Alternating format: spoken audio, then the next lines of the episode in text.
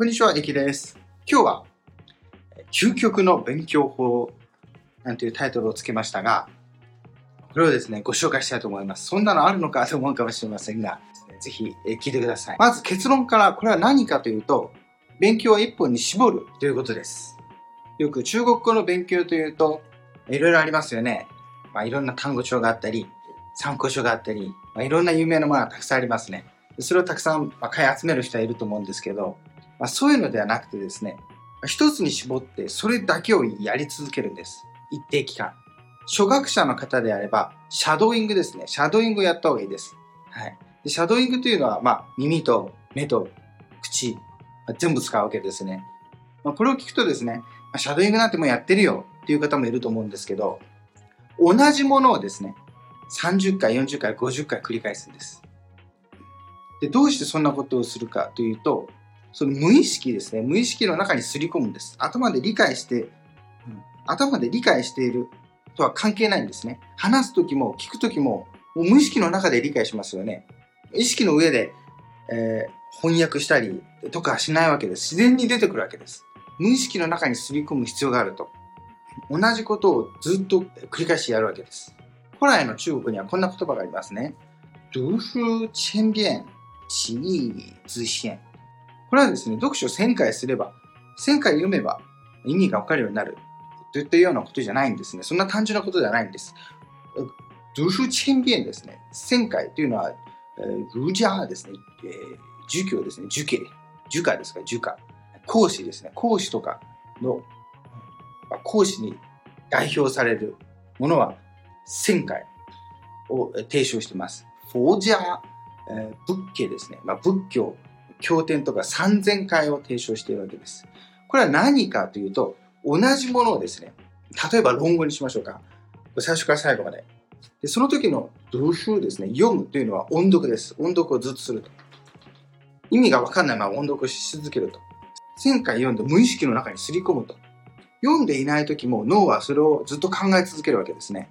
で、その考え続けるために一本に絞ると。2つの経典はいっぺんに勉強しない方がいいと言われています。それはそういうことですね。2つあると混乱すると。まだ完全に理解していない状態でもう1個いくと混乱が生じるというので、1個に絞ると。論語なら論語と。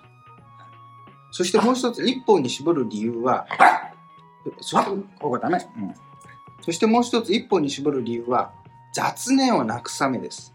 例えば、いくつも勉強していると、いろいろ無意識的に頭がいっちゃうわけですね。これもやんなきゃ、次はこれやんなきゃ。というので、そしてもう雑念が起きると。あと、やる問題が複雑だったりすると、そこでいろいろ、これも、いろいろ考えてしまうので、その雑念が生まれると、その吸収できないと。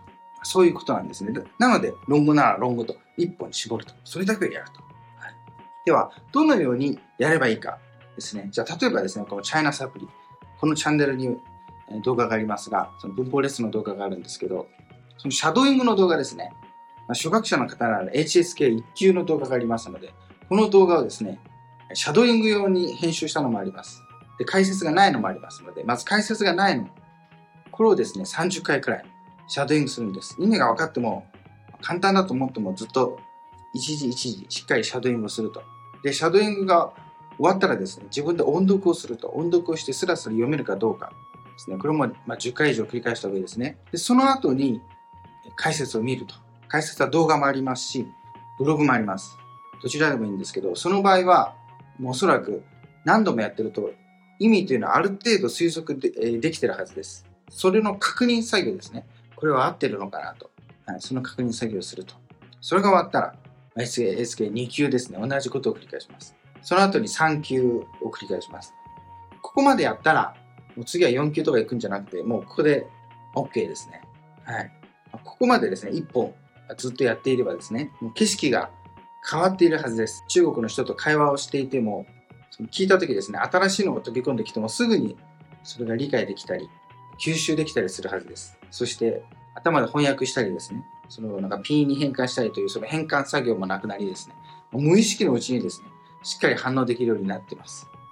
で、さらに先の文法ですね、HSK4 級とか5級とかの文法を見てもですね、理解はですね、早いはずです。理解はですね、すんなりできるはずです。これくらいやればですね、あとは自分で何か SNS の文章を読んだり、ドラマを見たり、ドラマを聞いたりしてもですね、そこから頭がスポンジみたいになってますから吸収できるんですね。なのでその映画を見るのもドラマを見るのもそこから先は勉強になります。もっと余力がある人はですね、同じことをその先のあれで繰り返してもいいです。これは一見すごく単純ですけど、我慢強さが必要ですね。あと覚悟が必要です。勉強していろんな参考書を買う人っていうのは不安なんでしょうね。これもやった方がいい、あれもやった方がいいと、試験ではこれが出る、あれが出るっていうので不安だと。例えば僕もそうでしたね。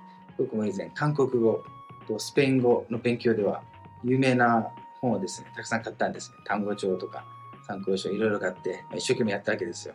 やってるとですね、勉強してる感はありますし、先に進めば嬉しいですし、初級から中級に移った時はですね、おおやったーと、俺も韓国語結構上手なんじゃないみたいに思ったんですね。でもその後僕は韓国に行ったことがあるんですけど、1ヶ月の留学みたいなのがあって語学留学行ったら、クラス分けの試験かなんかでですね、僕も面接でまず何言ってるか分からず、初級ですね、ほぼ入門の終わった後の段階のレベルに振り分けられましたからね。身についてなかったんですね。ただ参考書とかいろんなものですね、いっぱいやったんですけどね、ダメでしたね。でその時に、単語帳でもちろん何週もしたんですよ。韓国語の単語を見て日本語の意味を見ると、こうやってたくさん覚えるじゃないですか。そうするともう頭で変換する癖がついちゃってですね、スムーズにいかないんですね。何でもかんでも見たり聞いたりして変換するんですよ、頭で。もちろんそのタイムラグっていうのもありますし、韓国語と日本語もまるっきり同じではないですから、表現がおかしくなったりするわけですね。日本から変換するわけですから、ちょっとおかしくなると。先ほど言った方法ですね、そのシャドーイングだけをすると、一本に絞ると、じゃあこれで例えば試験の問題は解けるのかと思う人もいると思います。試験では並び替えとか翻訳とかそういうのがあると、それは大丈夫かと思う人がいると思うんですけど、全然大丈夫ですね。もうそこでですね、五感も養われますから、そうすればですね、ほとんど問題はできるようになりますね。例えば日本人が外国人が日本語を勉強する試験がありますよね。ああいう問題を見てもですね、できるのと同じです、はい、見ればできますね。僕自身もHSK 6級というのを合格してますが、僕は文法をですね、中国語の文法を勉強したことはないですからね。最初の発音とか、あとなんか自己紹介みたいなのは読みましたけど、その後は本当に、ただ何かをシャドーイングするだけですね。でその後ですね、何度も繰り返すと、不思議なことにですね、ある時にですね、大量に同じことを繰り返すとですね、ふとですね、その境地に達するというか、頭がスポンジ状態になるというか、何か変わるんですよ。自分でなんかできるようになったみたいな感覚があるんですよ。その時のですね、文法もですね、もう多分 HSK1 級くらいのレベルなんですね、僕がやったのは。2級とかのレベルはやんなかったんですね。ただ1級とか同じようなことやってると。で、それをやってるとある時にふと、何度も繰り返してですね、あれと、なんかちょっと変わったぞと、自分でできるようになったみたいな感覚があるんです。その後からは映画を見たりですね、するだけでですね、結構頭に入るんですね。何かわかんない単語があっても、推測できたり、それが頭の記憶に残りやすくなると。であとは何か読んでもですね、推測できたり、意味が分かったりと。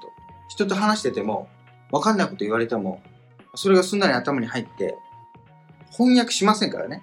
もうそのまま入るわけですよ。表現が。で、次話す時にはそれが使えてると。そういった感覚になるんですよ。はい。そうなればですね、もう成長はもう早いですね。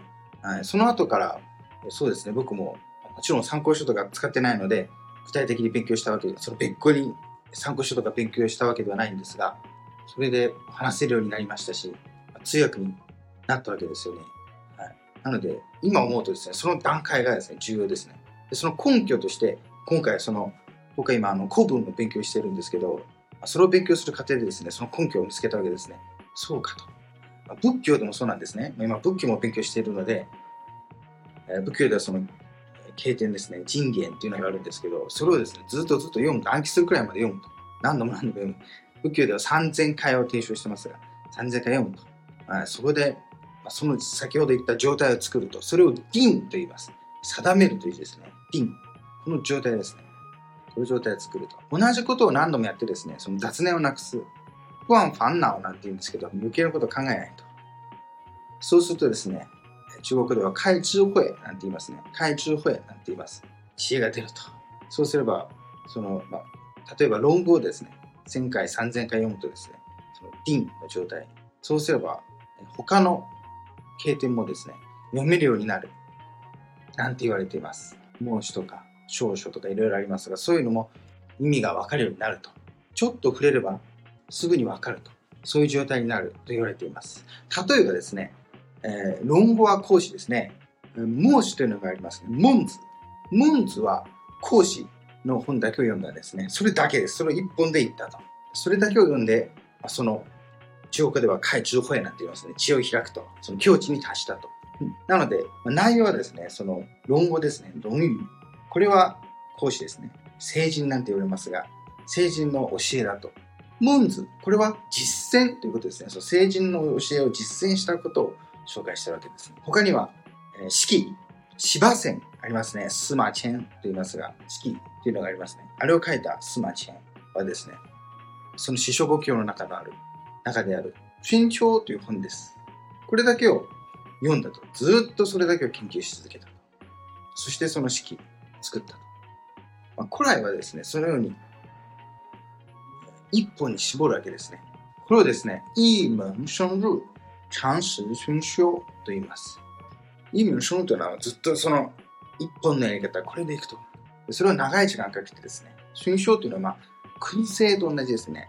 燻製を作るにしてもですね、強火だとダメですよね。強火でボーってやったら焦げちゃいますよね。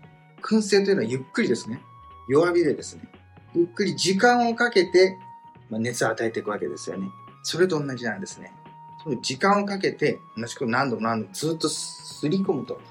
これが必要なんですね。古来のやり方ですね。今では難しいですよね。我慢強さがないというのが一つ。あとよく言われているのは、今では昔の古来とは違うほどの雑念が多すぎると。古来の人はですね、何もないわけですよね。何もないわけですから、雑念というものもないと。穢れがないと。でも今の場合はもうテレビとかでいろんな情報が大量に入ってくると。なので雑念が多すぎると。なので開智慧ですね。これが難しいと。なかなかできないらしいですね。他には我慢強さですね。我慢強さがない人が多いと。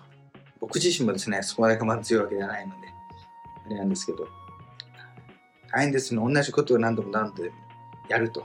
つまんないですね。無味乾燥な感じはありますが、僕自身もですね、この実践通りですね、これをやりたいと思ったんですよ。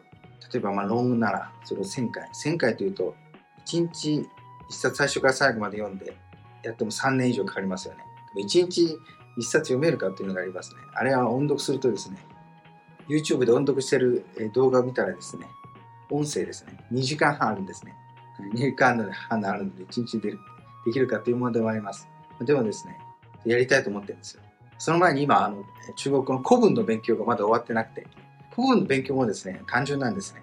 古文をですね、50編選んでですね、これを暗記すると。暗記するくらいまで読むと。30回、40回読むと。僕は30回くらい読むようにしてですね、これまでやってるんですね。終わってないんですね、この50編が。今、十何個やったんですけど、時間かかるんですよ。1個に4日くらいかかるんですね。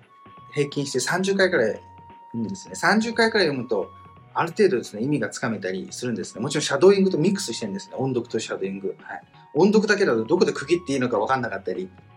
なので、シャドーイングと、繰り返しながらやってるんですけど。でも、何度も繰り返すとですね、30回くらいですね。30回くらいすると、ある程度そろそろ読めるようになるんですよ。意味は分かんなくていいんですね。その後で意味を確認するんですよ。まずは読んで、しっかり読めるようになってから、頭にすり込んでから意味を確認すると。意味を確認するのはですね、確認作業みたいなもんですね。これどういう意味かなと。合ってる、これ合ってないと。でも、大体ですね、大体といっても半分くらいですかね。まず30回なので、半分くらいは結構分かってるような感じはありますね。多分もっとですね、100回とか読めばですね、結構分かるんだと思うんですけど、僕もそこまでの我慢強さがなくてですね、早く先に進みたいという欲があってですね、30回くらいとか自分で決めてですね、やってるんですね。数日前まではですね、その勉強とは別個にですね、仏教の経典があるんですけど、それをですね、読むと2時間くらいかかるんですね。シャドーイングで2時間かかるのをやったんです。4日くらいやったんですよ。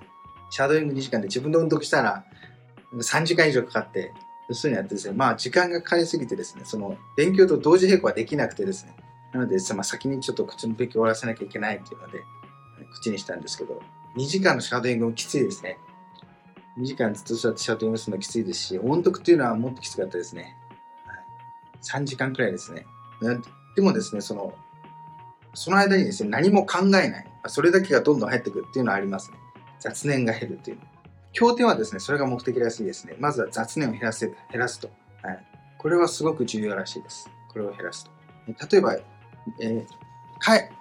海外でも流行っていますけど、禅というのがありますね。あれは座禅を組むと。あれは中国のあれは仏教の禅宗ですね。禅宗では座禅を組んでですね、自分の考えですね、いらないものを全部捨てていくと、それを考えなくすると。でもあれは一般人には難しいみたいですね。あれはもう達成できる人はほぼいないと。超人じゃないと無理。仏教の中でも一番トップクラスなんですよ、禅宗というのは。いろいろありますけど、中国では10、日本では13の、大きく分けてその宗派があるわけですけど、禅宗というのはまあ大変なんですね。例えば少林寺憲法の少林寺も禅宗です。はい。あのようにですね、体と一体化するという、一般人にはできないと。一般人にできるというのは、浄土宗というのがあります。浄土宗というのは、念仏を唱えるんですね。中国ではアーミートーフォー、アーミートーフォー、アーミートーフォーです。ナムアミダ仏ですね。まあ、ナムはあんま言わないことが多いんですけど、これも同じです。意味は、例えば念仏を唱えているときには、他のことを考えないですよね。念仏を唱えているわけですから。それで、雑念ですね。雑念をなくすと。他のことを考えない時間を作るというわけです。はい。仏教の経典も同じですね。経典とか、もしくは古来の論語とか、四書五経とかいろいろありますけど、あれはそのために使うみたいですね。その輪、雑念をなくすと。で、それだけに集中すると、無意識の中でですね、理解なんか大したことないですからね、人間の理解なんて。それ以上のものですね。そこで全集中する。そのために体にどんどんすり込んでいくと。それが必要みたいですね。不思議ですね。その時に脳がどんな動きをしているのか僕には分かりませんが、一応そういう方法があるというのでですね、僕はそういう方法があったら自分で実践したくなっちゃうのでですね、僕はやりたいと思います。で、皆さんに紹介したシャドウイングの方法はですね、僕自身が体験しましたので皆さんに紹介します。僕がやったのは1級くらいのレベルですね。皆さんに紹介したのは HSK1 級2級3級というのを紹介しましたが、これはどうしてかというと、ほぼ会話とかでほとんどですね、中国の場合文法とかが1級から3級くらいで、結構文の構文みたいなものはですね、出尽くすんですね。4級とかも似たような文法ありますけど、構文というか、単語1個でどっかに置けばいいようなものが多いので、あれなんですけど、なのでこの3つですね、1級、2級、3級というのが一番基礎になるものなので、これをですね、何度もやって、実際途中でやめたとしても、もう無理だと思ってやめたとしても、それだけの知識が残っていれば使えるようになりますから、はい、なので3級までというのをご紹介しました。本当にやる気がある人はですね、覚悟がある人はですね、これもぜひ先ほど言った通り実践してみてください。はい、景色が変わるはずです。急がば回れです。たくさんの参考書をやるくらいならこれをやった方がいいです。もちろんこれをですね、1日30回40回やるにはですね、時間かかりますよね。数ヶ月、1年くらいかかるかもしれませんよ。